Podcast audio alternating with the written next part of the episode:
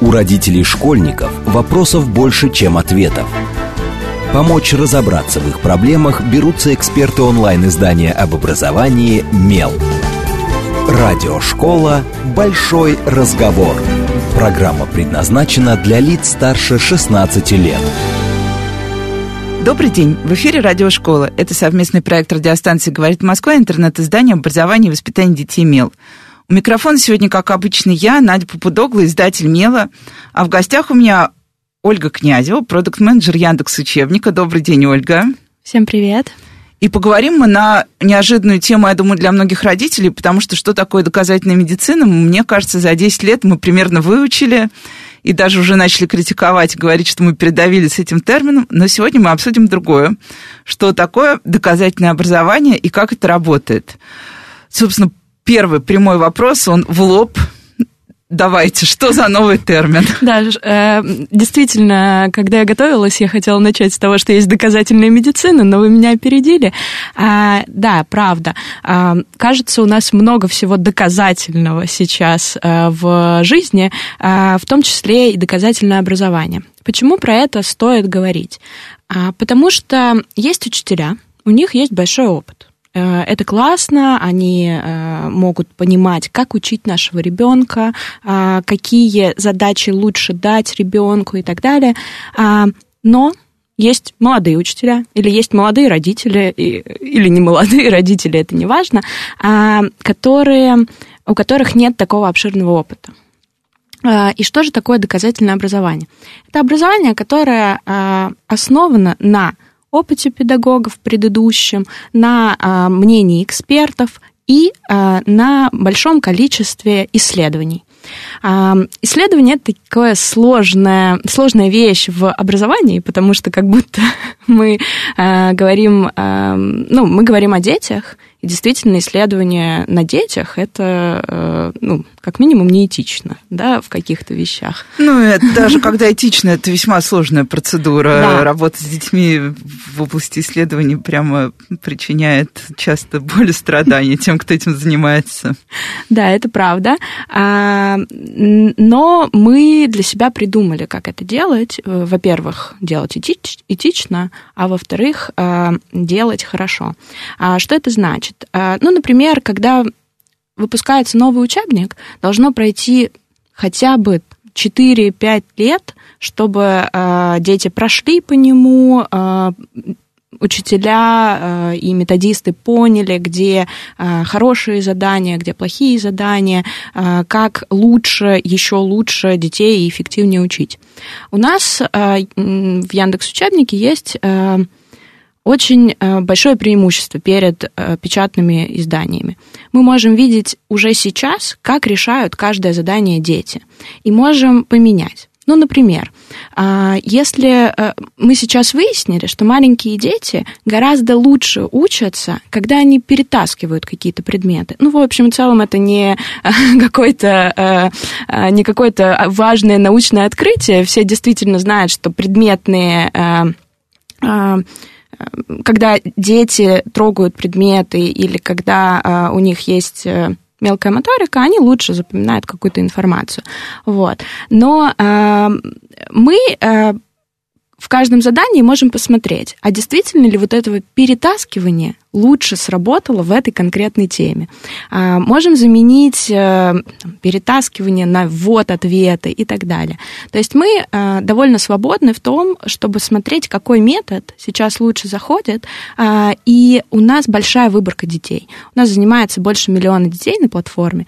Мы действительно довольно достоверно знаем, а, насколько хорошо мы их учим. А, вот, наверное, так. А, я поняла, что нужно, наверное, сделать пару каких-то коротких пояснений на тему того, что такое Яндекс учебник, потому что наверняка а. есть люди, которые вообще не, ну, вообще не представляют. Мне кажется, это странным, но я не выборка совершенно точно. А, да, э, действительно. Что такое Яндекс Учебник? Это электронное образование. Это э, задания, э, которые можно решать с компьютера или с телефона. Они доступны как учителям, так и родителям. Можно зарегистрировать своего ребенка и начать решать. И для началки, насколько я помню. Да, в основном для начальной школы, но также есть информатика. А, ну, и если уж мы заговорили про исследования, во-первых, да, в исследованиях всегда важна выборка, но тут мы уже узнали, что она получается большая, это обезличенные данные, насколько я понимаю, все. Да, очень важно сказать, что, ну, на самом деле для исследования нам не важно, а да, какой мальчик, конкретный да. ребенок что он решал, да. да, чем он увлекается и где он живет. Абсолютно не важно, поэтому а, охранить данные это сложно и дорого. Ну поэтому... и закон сейчас очень ужесточился относительно всех данных. да, ну, законы понятно, но, но, но есть и э, еще нагрузка, нагрузка да, да, на сервера и так далее. А, и нам абсолютно не важно, какой конкретно ребенок решал. Мы собираем абсолютно обезличенные данные, массив данных, и благодаря тому, что у нас большой э, вот этот обезличенный массив, мы можем, э, посмотрев на решение конкретного ребенка, понимать, э, как он, то есть в чем э, его пробел, в чем он может ошибиться в конкретной задаче. Ну вот я помню, что э, так, лет пять, лет шесть, дальше начинается, не помню, сколько лет назад, но как раз э, был Московский международный салон образования, и там выступала Наташа Чеботарь, которая в тот момент еще работала в Яндекс Учебнике, и она говорила, что, по сути, мы, э, ну, мы Яндекс Учебник, она mm-hmm. подразумевала, э, что вы идете к тому, чтобы каждый ребенок получал работающий ту самую индивидуальную траекторию, о которой нам каждый год говорят, и каждый год в школе мы узнаем, что вас 30, а я одна, и наша индивидуальная траектория захлебывается в суровой реальности. Да, действительно, мы очень сильно постарались дать инструмент учителю. А, почему я говорю про инструмент? Потому что мы никогда не сможем заменить учителя. Это, это, это важно, но а, помочь учителю мы действительно можем. А, что а, значит индивидуальная траектория? А, действительно, мы можем посмотреть на класс в 30 человек, в нем будет 5 человек а, там, звездочек очень умных, которые вперед бегут, с ними там родители занимаются по ночам, э, и они э, сильно опережают. Да, есть какая-то середина, которые там хорошисты, хорошо знают тему и так далее. Есть какое, какое, какая-то часть всегда детей, э, которые немножко не успевают. Да, проболели, не успели, может быть, особенности развития ребенка. И Э, ну, как учителю из 30 человек действительно сделать много индивидуальных заданий? Ну, Кажется невозможным. Сиди всю ночь и к утру не успеешь. Да, действительно, и это же не один раз. То есть это постоянная работа. Каждый э, день тебе нужно сделать 30 уникальных заданий для ребенка. Ну, выглядит э, довольно невозможно. Эм, и Соответственно, что мы сделали? А, мы Э, смотрим на то, э, как решает ребенок задание, э, и понимаем, во-первых, какие пробелы у него были, при этом мы понимаем пробелы не в конкретной теме, а в курсе. Что это значит? Что ребенок Допустим, э, задача на скорость, время, расстояние. Самые наши больные задачи. А, Я думала, площадь периметр, но не угадала. Ну, площадь периметр тоже э, э, довольно больные. но, скорость, время, расстояние одна из топовых э, тем. А там ребенок может не понимать целый пул а, разных вещей, не знать а, саму формулу, что самое простое. И родители обычно, ну что ты, формулы не знаешь, пишут Посмотри эту... в интернете, там есть. Ну да, или в учебнике, ну что ты, пишут эту формулу и думают, что все, ребенок уже решает. Но ребенок может не знать, как умножать конкретные, например, э, числа, которые там есть задачи, не знать, как делить, э, не знать, как вычленить из задачи э, данные, например. А, типы и, данных, да. Да, типы данных, что нужно найти или не знать, как переводить, не знаю, километры в метры. Ну, так бывает. вот. А, соответственно, мы, а, если видим, что ребенок не решает эту конкретную задачу, мы смотрим, что в чем его проблема, и отводим его туда, где он э, вот это пропустил, где у него случился пробел, он забыл или что-то еще. Например, как переводить километры в метры. Абсолютно ну, не, не про эту тему. Вот. А, соответственно, для учителя э, мы э, на основе того, что учитель выдает какие-то задания в Яндекс учебнике, мы, мы узнаем все больше и больше данных и можем для каждого ребенка сформировать все более и более индивидуальный, а, подходящий ему а, маршрут, то есть подходящий ему задание. Соответственно, учитель одной кнопкой может выдать э, детям а, сложные задания, кому нужны сложные, детям э, там, средним, которым надо что-то повторить, что-то повторить, и детям, которым сложно, у них есть пробелы, отправить их прорешать эти пробелы. Вот. Получается, что еще это такой институт эм, самооценки для учителя, что ты хорошо дал на уроке как тему, а что не очень, потому что ведь если, например, мы на всем классе видим, что все дети однажды не поняли как раз, как это, кстати, было больное место у моего ребенка, и они так быстро прошли метры, сантиметры, дециметры и все остальное, что у него это смешалось в жуткую кашу. А, я поняла это совершенно случайно один раз, когда мы переезжали мост через Москву-реку, было написано, что длина моста типа 500 метров. Я говорю, это сколько относительно километра? И дальше была такая неловкая пауза, и я поняла, что пора заняться расстоянием. Ну и у всех детей было то же самое в головах. Я потом говорила с родителями, никто ничего не понял. А, да, это можно, наверное, использовать как а, оценку учителям себя, но во многом, на мой вкус, а, классно это использовать родителям для того, чтобы понимать, где их ребенку нужна помощь и, и вообще нужна ли, например. Вот, да, то есть это инструмент, который может использовать как учителя, так и родители, удобный для них. Ну и, наверное, логичный тоже вопрос, как устроена программа начальной школы. Мы знаем, что есть в ГОС, есть соответствие в ГОС, есть э, вот эти вот прописанные курсы от русской математики до природы, ну, как это сейчас называется, окружающий, окружающий мир, мир, господи, да. я, я до сих пор называю природоведение, но это изъян моего прошлого. Мы тут, на самом деле, выясняли, э, у кого как в школе это называлось. Кто-то говорил естествознание, введение в науку, введение там в какие-то естественные науки, так что у него много разных вариантов. Ну вот у меня в школе, например, была история религии, ну, вернее, mm-hmm. то, что сейчас бы, наверное, назвали вот это вот аббревиатура непроизносимая из пяти букв, основа духовно-нравственной культуры человека. Вот. Э, у нас это называлось в свое время э, основа мировоз... мировоззрения. Но это был, кстати, очень интересный предмет, mm-hmm. правда, он не был похож на современный школьный. Но, проще говоря, э, когда мы отдаем ребенка в начальную школу, мы понимаем, что он должен как бы овладеть рядом каких-то ключевых навыков, каких никто не знает, кроме как писать, считать и понимать, что Земля круглая, с чем тоже у детей бывают пробелы, не только у детей, но и у взрослых, как оказалось недавно, согласно опросам. Вот. Но как вот Яндекс э, учебник для себя формирует вот эту самую структуру навыков и соотносит ее с требованиями системы, потому что, ну, требования системы, тот же самый пресловутый ВГОС, они все равно остаются. ЭЗИС вот здесь с нами сейчас. Да, конечно. Мы, на самом деле, в целом работаем по ВГОС. Э, ВГОС – это главный наш стандарт, э, от которого, ну, никому не уйти, и непонятно, зачем от него уходить. Там действительно прописаны определенные умения, которые должен э, э, на выходе из начальной школы уметь ребенок, но они прописаны довольно общо. Да, это... они абсолютно абстрактные. Если почитать вкус, это выглядит как ну, просто манифест благостности, местами, по крайней мере. Э, возможно, вот, э, да, но мы понимаем, что они очень общие, а нам нужно декомпозировать э, до есть такое научное слово, атомарных навыков. А что это значит? Вспомните урок геометрии.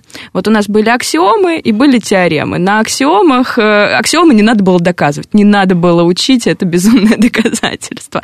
А, соответственно, вот атомарный навык – это аксиома, что-то, что более неделимое дальше. А на самом деле забавно, некоторые говорят, ну что должен знать ребенок? Сложение. Ну, ну сложение. Да атомарный навык, кажется, э, что они там, эти ученые, все... Жиши тоже да, атомарный жиши. навык. Да. А, но на самом деле сложение – это не атомарный навык. Почему? Потому что есть сложение там, с переходом через разряд, без перехода через разряд, с нулем в центре э, числа, э, там, двузначные, трехзначные и так далее числа. В общем, это все, оказывается, сложение – это не атомарный навык, а, а его можно разложить на другие навыки. Соответственно, что мы сделали? Мы, сдел... мы взяли стандарты в ГОС мы взяли э, учебники, потому что учебники довольно структурированно написаны, каждый параграф раскладывается на темы и так далее. Это учебники школы России? А, мы... Сейчас все спросят тревожно. А Петерсон там есть? У меня было родительское собрание сейчас перед началом учебного года. Так вот, там была целая драка. Будет у нас математика Петерсон или нет? Или что-нибудь еще? А, мы взяли, на самом деле, э, несколько учебников начальной школы и школу России, конечно, как самую большую, и Петерсона, э, и Петерсон, и э, ну, несколько других учебников смотрели по всем. Почему? Ну, эта работа у нас заняла довольно много лет. По сути, весь вот этот граф навыков, да, образование по навыкам, мы делали около полутора лет. Вот, поэтому это такая довольно э, большая работа была.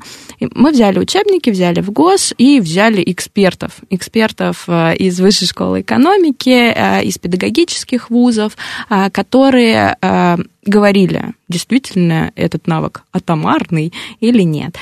И, соответственно, сделали большое дерево навыков, то есть там решать задачи. И раскладываем, раскладываем его на самые-самые маленькие и так далее. И в каждом нашем задании э, мы э, их протегировали, да, то есть написали, что здесь, в этом задании, ребенок должен при, применить там раз, два, три, четыре, пять навыков. А, и благодаря этому мы можем смотреть, применил ли ребенок вот этот конкретный навык э, в этом задании или нет. И, или ну, у него есть проблемы с ним, и отправлять на решение конкретного. То есть именно так навыка. мы возвращаем ребенка к вот этой истории лакун, пробелов да. и всего остального через вот эту вот систематизацию э, реализованного навыка, что ли, наверное, вот так как-то, да, можно... Ну, освоенного, да, освоенного, освоенного да, навыка, освоенного. да. То есть у нас вот такое дерево, по которому мы все время вводим ребенка, э, возвращая в определенные места. А есть аналоги, я понимаю, что вот, ну, мы так или иначе обычно что-то ориентируемся, чем-то вдохновляемся и так далее. В этом, мне кажется, нет ничего плохого до тех пор, пока мы не начинаем э, делать реплики известных, э, не знаю, кроссовок. Вот. Э, в остальных случаях, как бы, вдохновение – это хорошая штука. Вот у вас были какие-то такие ориентиры или, возможно, просто какие-то западные исследования, на которые вы опирались, или, возможно, российские, тоже существовавшие в каком-то предыдущем пласте? Или это вот просто результат именно какого-то естественного развития учебника? А, ну, конечно, а, мы видим в мировом сообществе, в США и в Нидерландах а, есть такие вещи, действительно разложенные навыки, четко прописанные, и система обучения построенная ровно на этих навыках. То есть там мы немножечко вдохновлялись этим. Есть еще, ну, например, много программ там, кембриджского языка, где они действительно раскладывают много навыков, но это только про английский язык. А, мы примерно работаем, наверное, так, по такой же схеме. Единственное, а, в этом в, в Кембридже а, они возвращают все-таки в рамках темы. То есть они не идут по всей программе, о чем мы говорили раньше, они возвращают в рамках темы. А, в России мы не нашли аналогов по русскому математике. Если есть, напишите нам.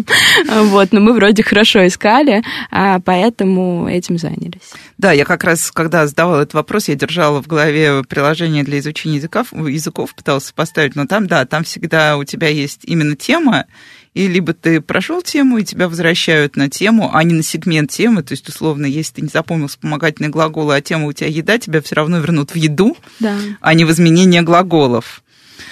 А, а учителя участвуют во всем этом вот процессе, помимо, вот, понятно, эксперты вышки, понятно, вы, а, то есть тестирование на педагогах? Да, ну, у нас на самом деле постоянные есть исследования а, с учителями и с детьми, на самом деле, и с их родителями, а, где мы э, встречаемся с учителями и рассказываем им, там, что мы сделали, или, например, просто показываем без рассказа и, и хотим э, понять э, их реакцию и насколько они понимают, как это работает. А учителя довольно критичны часто, мы часто получаем да, много отзывов, над которыми работаем, за что им большое спасибо. А, мы действительно не смогли бы развиваться без э, того, без э, достаточной ну, без оценки фидбэка, да, да. да, учителей. Вот. А... А дети и родители, они в каком месте появляются? А, мы часто тестируем наши задания, то есть мы прям сидим с ребенком, иногда в зуме, иногда мы в офисе, в школу приезжаем и тестируем наши задания на то, что они проходимые, понятные, и а, что ну, только посмотрев на ребенка, мы действительно можем понять, что какой-то навык западает, или он просто Или что-то здесь... в интерфейсе не да, очень да, удобно и он сделано. просто, да, не смог мышкой э, добраться до ответа и куда-то куда-то не так нажал. Вот, то есть здесь много тестов с детьми проходит. А что-то было, что вас удивило прям вот на каких-то вот, неважно, от учителей, от родителей, от детей, прям вот такой, как как бэнк, ты думаешь, боже мой, как же мы об этом не подумали, почему этого не сделали, или действительно мы здесь налажали?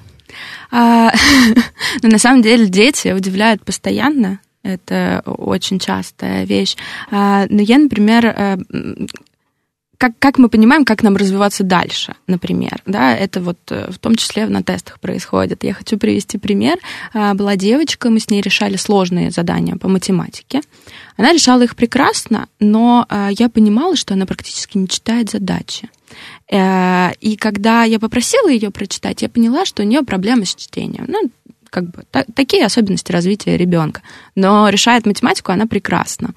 А, и в этот момент, ну, если у нас нет большого, длинного условия задач, в, на, в, в этот момент она зависает над задачей, ей сложно. А, и мы подумали, что на самом деле сейчас мы говорим про навыки, но мы попробуем вплести особенности развития ребенка а, в, наш, в нашу систему а, вот этого обучения. То есть а, попробуем, точнее, мы уже на это смотрим, но мы попробуем показывать учителю или родителю, что а, у этого ребенка, ну, например, ему надо два раза объяснять. Это нормально. В начальной школе все разные, да и не только в начальной. Да, и даже во взрослом возрасте. И во взрослом возрасте, да, все, все разные. У всех разная скорость восприятия, мышления и всего остального. Да, это так, и мы попробуем подсветить это родителю и учителю, чтобы им было понятно, что с этим делать. Да, вот я почему спросила как раз, потому что я помню, что очень долго Яндекс учебник как раз, в том числе здесь, в этой студии, ваши коллеги рассказывали о том, как оценивать читательскую грамотность, mm-hmm. какие задания, как бы функциональная грамотность и так далее, и все остальное. Но получается, что вот эти грамотности, они же не укладываются в базовые навыки, да? Они существуют уже как такая отдельная сущность. Да, да, это действительно дополнительные вещи, которые мы должны вроде как освоить, но а насколько учителя уже готовы, как, мне, как вам кажется, применять вот это вот все? Прям вот начался сентябрь? Сколько вы наблюдаете за тем, как они используют все это? Да, конечно, наблюдаем. Э, ну, как все новое, это тяжелый процесс, конечно. То есть э, учителя, надо, надо отдать должное, учителя сейчас загружены. Они в целом всегда загружены, и, а в начале года тем более. Надо детей вообще успокоить и привести э, в порядок э, после лета. Э, действительно, кто-то подключается сразу, кто-то подключается по, по истечению какого-то времени. Э, это сложная работа, Э, для учителя. То есть э, мы как будто бы говорим одна кнопка. Ну да, э, а, действительно одна кнопка. Но учитель хороший, он не может там не просмотреть эти задания, не удостовериться, что там не, алгоритм не ошибся, там, не знаю, с ребенком сидели родители, например, решали домашнее задание, и ему теперь дадут такие сложные... Или ГДЗ.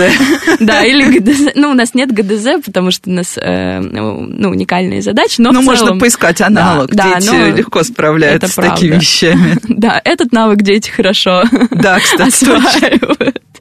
А, вот, эм, поэтому это все равно работа учителя, эм, как бы, да, пользуются, но э, есть э, как бы, барьеры, поэтому можно призвать родителей пользоваться. Ну, о том, как вообще этим пользоваться родителями, мы сейчас продолжим тоже разговоры вообще про персональные рекомендации, потому что в последнее время мы слышим очень много вопросов к персональным рекомендациям. Вроде бы алгоритмы развиваются и дают нам mm-hmm. все больше персональных рекомендаций, но жизнь наша от этого становится лишь относительно лучше. А, и не всегда прям персональные рекомендации становятся тем, что нам нужно. Сейчас а, мы прервемся на короткие новости, и после этого продолжим разговор о школе, о детях, об учебе. Не отключайтесь, с вами Радиошкола. У родителей школьников вопросов больше, чем ответов. Помочь разобраться в их проблемах берутся эксперты онлайн-издания об образовании «Мел». Радиошкола «Большой разговор». Добрый день. В эфире снова радиошкола. Это совместный проект радиостанции «Говорит Москва», интернет-издание об образовании и воспитании детей МЕЛ. У микрофона по-прежнему я, издатель МЕЛ Надя Попудогла. В гостях у меня по-прежнему Ольга Князева, продукт-менеджер Яндекс Учебника. Добрый день еще раз, Ольга. Здравствуйте. И говорим мы сегодня о том, что такое доказательное образование, как эм, цифровая цифровая среда, что ли, я уже боюсь использовать любое, что называется цифровое и так далее, потому что, мне кажется, столько было негатива за время пандемии и прочего-прочего, что как ты это не назови, обязательно найдет человек, который скажет, что вы хотите нашим детям сломать мозги, глаза, спина у них отвалится от того, что они сидят за вашими компьютерами и так далее. Но, тем не менее, давайте будем честными, все равно мы все сидим за компьютерами и вроде бы все пока выживаем. В общем, о том, как э, разные инструменты, существующие в Яндекс учебнике, могут помочь ребенку учиться лучше, учителям лучше понимать, что с ребенком происходит, что он понял, что не понял, ну и родителям то же самое. Про родителей обещала и спрошу. А, есть простые и прозрачные маячки, что у твоего ребенка хорошо что-то или плохо в школе. Это 2, 3, 4, 5. В Москве это электронный журнал, сейчас в ряде регионов тоже уже это аналогичные разные электронные сервисы. А, мы много говорим о бессмысленности 2, 3, 4, 5, а, более того, мне этот ребенок пришел и сказал, мама, мне очень понравилась средняя школа. Он пошел в пятый класс. Я говорю, почему? Он говорит, здесь двойки и тройки не ставят. Сказали, что типа не имеет значения. Вот. Я говорю, о, отлично, говорю, то есть теперь только четверки и пятерки. Шкала у нас совсем. И стала... Вот. Ну, в общем, так или иначе, в любом случае, э, сама по себе отметка в дневнике, она говорит очень мало. Она говорит, ну, может быть, ребенку повезло. Может быть, он действительно все выучил, или не повезло и не выучил. А, и, например, я один раз разбиралась, когда мой ребенок получил два за какой-то диктант, я спрашивала, говорю, ну ты же вроде все знаешь, все слова назвал, сказал правильно, объяснил, почему так пишется. Я говорю, что ты делал? Он говорит, ну, у нас воробьи дрались за окном. Вот. И я поняла, что все, я ничего не могу этому противопоставить. Угу. Вот как все-таки инструмент Яндекс учебника родитель, что он хочет? Ладно, не пятерки, но хотя бы диаграмма, да? Угу. Здесь горит красным, здесь зеленое, здесь там сердечки и все остальное, и ты вроде бы чувствуешь, что ты разобрался в своем ребенке. Вот как э, у вас может родитель все-таки смотреть не только за тем, где у него, например, где у ребенка пробелы, но и еще важно все-таки категорию успеха и прогресс тоже понимать. Угу. Да. А может быть и понимать какие-то сверхспособности своего ребенка, тоже все родители мечтают, чтобы нам кто-то сказал, в чем же у них э, сверхспособности.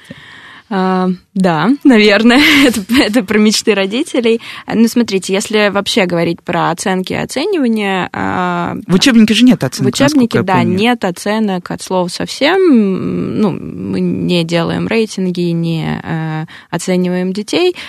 Ну, во-первых, а, есть большие вопросы про внешнюю мотивацию детей, есть, если уж мы говорим про доказательное образование, то да. это да, про а, то, что а, внешняя мотивация действительно не всегда хорошо работает. Есть много исследований, где а, внутренняя мотивация детей гораздо лучше для усвоения а, различных э, навыков как раз и умений.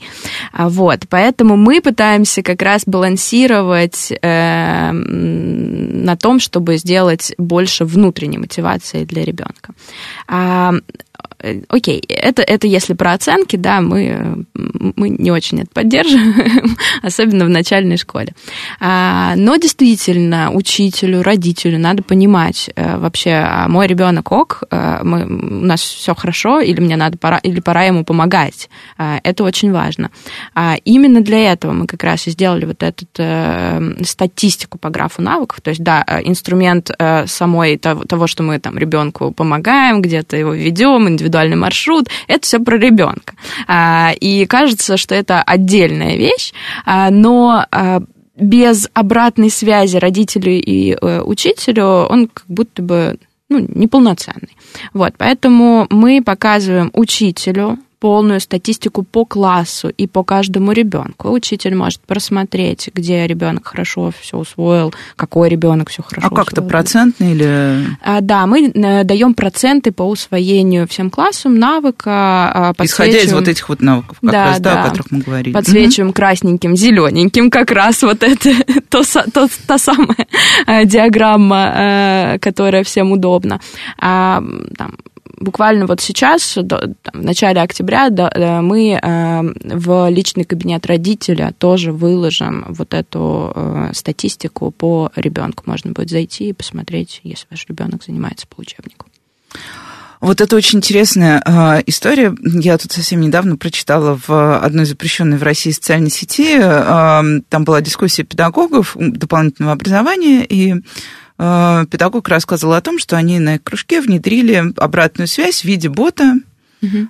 который сообщает какие-то данные как раз по тому, насколько успешно ребенок справляется с программой данного кружка, и дают еще дополнительно обратную связь от педагога, а, касающуюся там эмоционального состояния ребенка. Ну, угу. в общем, то, что считается, что родителям было бы неплохо знать. И пришли другие педагоги и сказали, что вообще мы вот всеми вот этими диаграммами и всем остальным и бесконечной обратной связью а, включаем постоянно функции суперконтроля. То есть ребенок не может расслабиться ни на секунду, потому что он знает, что мама, папа, там, бабушка, дедушка, учитель угу. вечером зайдет, увидит красные, например, флажки, и тут начнется. Вот тут такой морально-этический вопрос. Я понимаю, что на него нет прямолинейного mm ответа, но как все-таки доказать пользу вот этого а, замера и его демонстрации mm в проактивном режиме?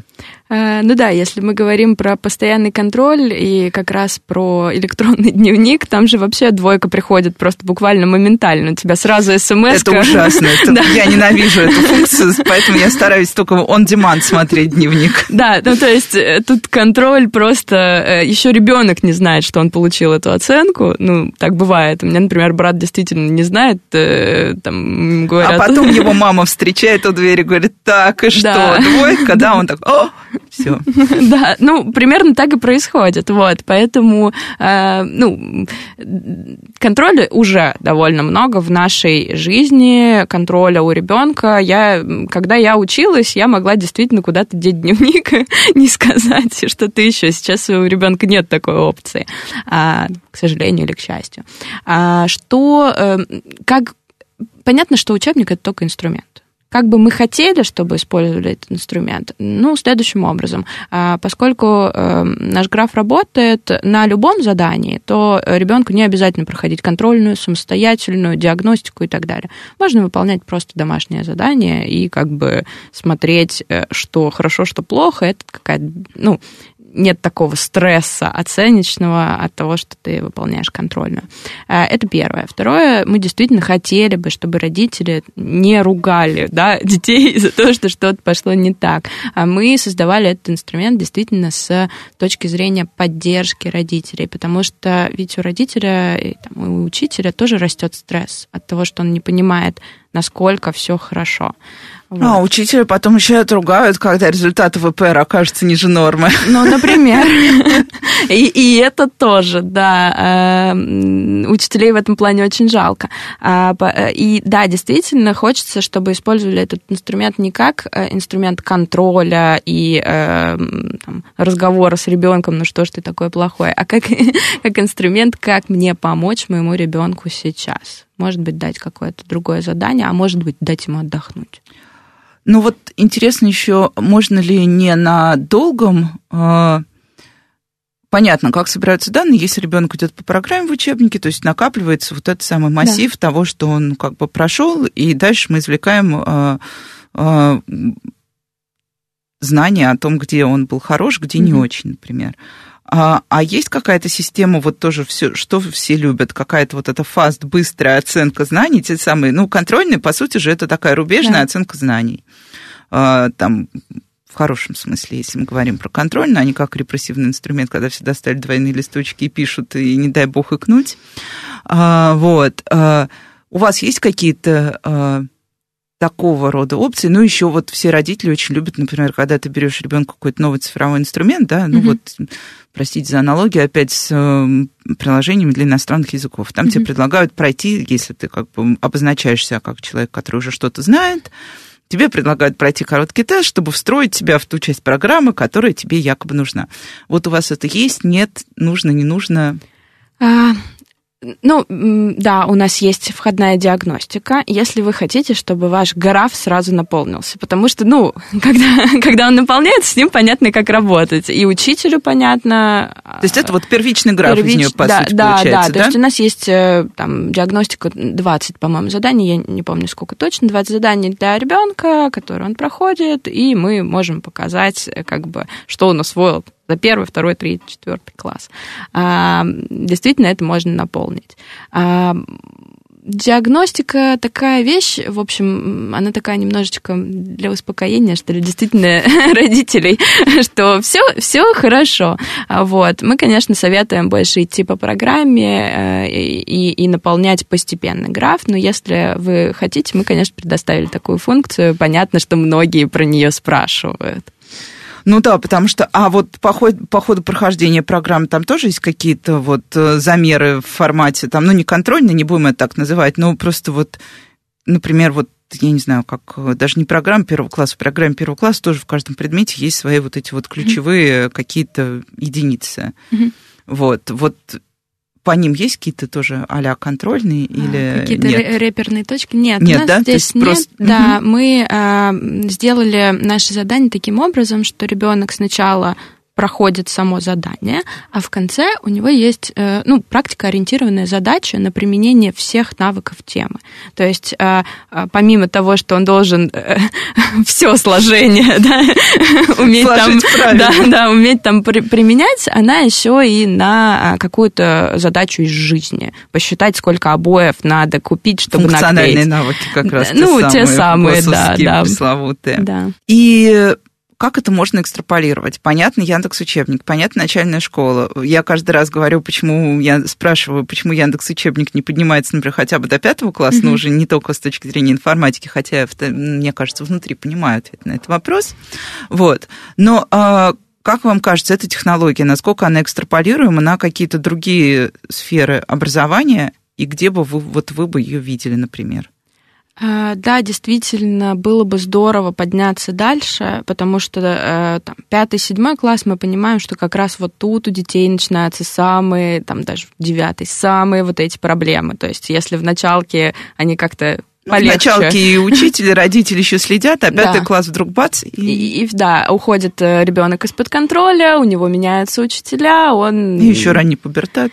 Поехали. Ну, в общем, да, все, все весело. Э, мы хотели бы э, математику развивать там, в пятом и выше классе, а сейчас развиваем только информатику. А понятно, что это довольно много ресурсов и методистов, и, и действительно вот экспертов. А, ну, в этом плане мы сейчас стараемся как раз больше идти в информатику, математику и такую вот ну, как, как имманентные такие Яндексу, да, да. Да, да, потому что мы, конечно, плохо знаем что-то там про, про религию и так далее, да, какие-то такие предметы нам сложно их развивать, э, а, поэтому в них не идем. А, ну и какие еще вообще технологические штуки появляются вот сейчас в Яндекс учебнике в рамках вот этой доказательной концепции? Что еще? Может быть, что-то еще добавить, что-то что совершенствовать и так далее. И как вот план на учебный год обычно это называют. Тем более, что у нас он как раз в да, самом начале. В самом начале. Ну, э, действительно, я уже упомянула про курс. Э, э, сами задания и занятия в этом курсе, они тоже, ну, основан на доказательном образовании. Действительно, ты а, порешал, порешал, порешал, что-то применил в жизни, лучше запомнил, а, как бы понял вообще, зачем ты это все решал. А, ну, у нас план развивать вот эти, э, вот этот курс и вот эти задания. В основном, действительно, там, математика. А насколько вы часто обновляете задания? Вот э, тоже, потому что я знаю, что изначально над заданием в учебнике работали прям блестящие педагоги, лучшие из а, просто вот тех, кого, наверное, я знаю, mm-hmm. и все эти задания были супер интересными, супер классными, тем более, что вот э, когда был ковид, мой ребенок был как раз в началке, они учились по индекс учебнику, и я могла наблюдать, как это происходит, как раз перетаскивание мне очень хорошо знакомое. А, это значительно удобнее, чем а, ребенка в первом классе сажать за интерактивную доску, где бегают человек по интерактивной доске и путаются, кто в каком квадратике что делает. Вот. А, ну, в общем, да, насколько просто кажется, что программа началки, она достаточно статичная, на самом деле, и не сильно меняется от года в год, но нужно ли обновлять вот эти пулы заданий все равно? А, да, программа действительно статичная, но, как мы говорили, да, про доказательное образование, мы понимаем, какие методы лучше, лучше работают. работают. Да, мы по... Э, на самом деле так называемый рефакторинг заданий, то есть не, не там, мы пишем новые, да, но э, и старые улучшаем, вот, то есть рефакторинг, улучшение этих каких-то заданий, он идет постоянно, у нас не прекращается никогда такая работа. А, э, ну, это первое, а второе, мы э, пытаемся а, понять, что еще ребенку нравится. То есть до этого у нас были э, э, занятия, которые были э, довольно строгие, а, там, белый фон, черный текст э, и так далее, да, это психологические особенности детей. Потом появилось много фиксиков. Да, потом, потом появился, да, вселенная учебника «Красочные герои» курс. Мы действительно много исследовали про это, про то, насколько фон ребенка отвлекает, делали точно такой фон, который не будет отвлекать э, ребенка. Э, мы исследовали про то, насколько сюжетное задание, сюжет вообще помогает ребенку проходить э, э, сами занятия. Он действительно помогает. В общем, мы пытаемся еще привнести какие-то элементы постоянно для того, для вот этой внутренней мотивации ребенка, потому что сюжет это внутренняя мотивация. Мне интересно решать. Мне нравится, да. Да, мне нравится. Или э, действительно я захожу в занятия, там красочно, мне, мне тоже мне приятно ну, здесь Или я получаю удовольствие от успешности этого сценария, который да. меня ведет дальше и дальше. И, естественно, тут внутренняя мотивация начинает э, на ура ну да, то есть мы еще построили эти занятия в как бы в такой карте, что у тебя есть уровень, уровень, уровень и финальная миссия, где ты решаешь самую сложную задачу. А, как бы тоже ребенку классно от того, что я могу все решить, у меня галочки закрываются. А, здорово. А что вы могли вот э, э, сказать тем родителям, которые как раз считают, мы постоянно слышим, что э, все цифровые инструменты, тут даже это не претензия к учебнику, а к любому цифровому да. инструменту, который есть на рынке, что вот это увлечение типа какими-то персонажами, интерактивными методиками, не методиками, интерактивными mm-hmm. какими-то элементами в, внутри заданий и так далее, что это все на самом деле такой раздражающий фактор, что это просто еще одна попытка подсадить детей на вот это постоянное пожирание каких-то образов, э, визуалов и всего остального. Вот что им можно сказать в ответ, если подойти с точки зрения доказательной базы? Ну, давайте вообще вспомним э, начальную школу. Учитель вообще в целом пытается сделать э, игру на уроке всегда, потому что особенности развития ребенка в этом возрасте такие, что он все воспринимает как игру.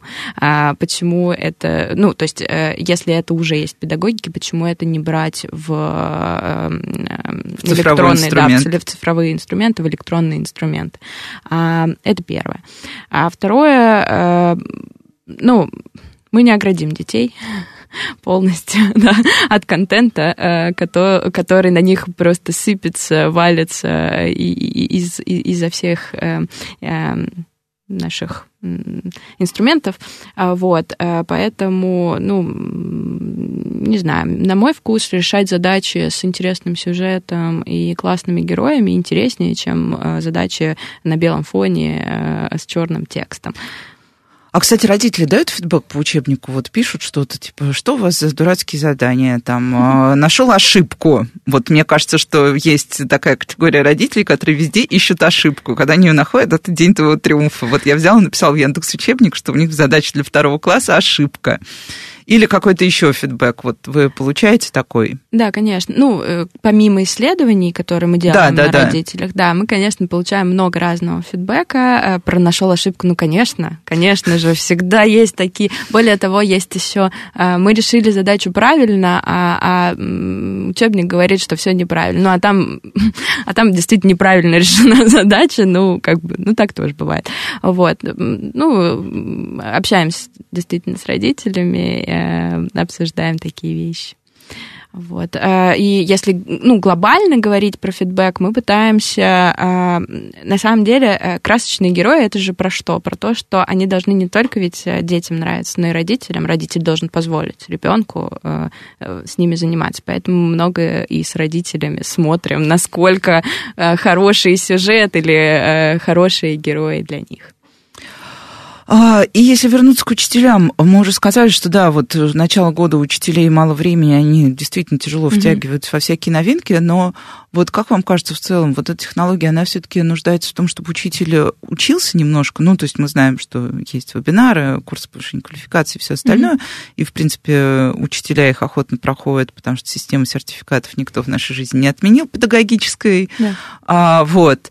А, насколько здесь нужно именно какое-то обучение, или все-таки технология достаточно интуитивно осваиваема по какому, не знаю, по мануалу, выложенному в учебнике, и вот я сейчас сяду, прочитаю, пойму и справлюсь? Ну, мы очень старались сделать довольно интуитивную технологию. Э, даже, ну, у нас есть мануал, но, э, мне кажется, не обязательно на него смотреть, чтобы понять вот эти красные и зеленые э, квадратики. А, тем не менее, мы запустили курс обучения для учителей вот именно этой технологии зачем, да, потому что кроме того, чтобы понять, что это красное и зеленое, надо понять, чего с этим потом делать. Как, как, как оно работает да, и что с этим как, да. как оно работает и что с этим делать. Мы не хотим отдавать черный ящик э, учителю, где э, там, да, какие-то данные на входе, черный ящик, какие-то данные на выходе. Мы хотим рассказать учителю, как это работает, почему это так работает, э, поэтому мы запустили курс, за который как раз даем сертификат. И вот. тут я, извините, у меня нет никакой иронии э, относительно сертификатов. Я знаю, как они важны. Я даже горжусь, что у меня тоже есть куча сертификатов э, внезапно за какие-то педагогические достижения, хотя я ни дня не работала ни в одной школе. В этом смысле мне повезло. Ну, и у нас заканчивается время, поэтому, наверное, уже последний вопрос. А, мы много раз сказали слово «доказательный». А, как вы для себя оцените эффективность того, что вы сделали? Какой, на каком сроки и по каким параметрам? А, да, мы для себя думали, что э, мы сейчас берем вот этот учебный год, чтобы посмотреть, насколько это действительно все эффективно. А, мы будем проводить так называемые АБ-тесты, да, где одной группе даем одно задание, например, наше старое, да, а второй группе даем новое задание, которое мы сделали, и смотрим, насколько эффективно обучение в одной и в другой группе. Вот. А этот год мы будем экспериментировать, смотреть, э, проводить исследования. Надеюсь, что в следующем году у нас уже будут результаты. А что показатель успешности какой, ну, такой мечтаемый? Я знаю, что будет граф показателей успешности и неуспешности, но mm-hmm. вот какой-то такой эмоциональный, может быть, для вас прям лично. Ну, на самом деле мы все работаем для того, чтобы детям было учиться просто, э, спокойно, э, не появлялась математической тревожности, э, и чтобы у родителей это не было головной боли. Вот для меня эмоциональный показатель, что детям классно. Ну да, еще математическое неравенство, кстати, потому что в классе да. девочкам часто дают задания попроще, попроще, мальчикам посложнее, и в итоге девочки, когда сталкиваются со сложным заданием на той же математике, потом считают, что, боже мой, я же ничего не могу, сложные задачи. Ну да, очень здорово, очень хочется, да, чтобы нашим детям было хорошо. Я вообще вот э, каждый год думаю, как я буду счастлива, если мой ребенок будет весь год ходить в школу с относительным удовольствием. Про полное удовольствие я никогда не говорю, но чтобы он не каждый день говорил, я не хочу в школу, а это случалось реже, например. И я думаю, об этом мечтают и другие родители. А, давайте пробовать технологии, не бояться и родители, и учителя, и быть добрее к нашим детям с точки зрения их оценивания. С вами была Радиошкола. До встречи на следующей неделе.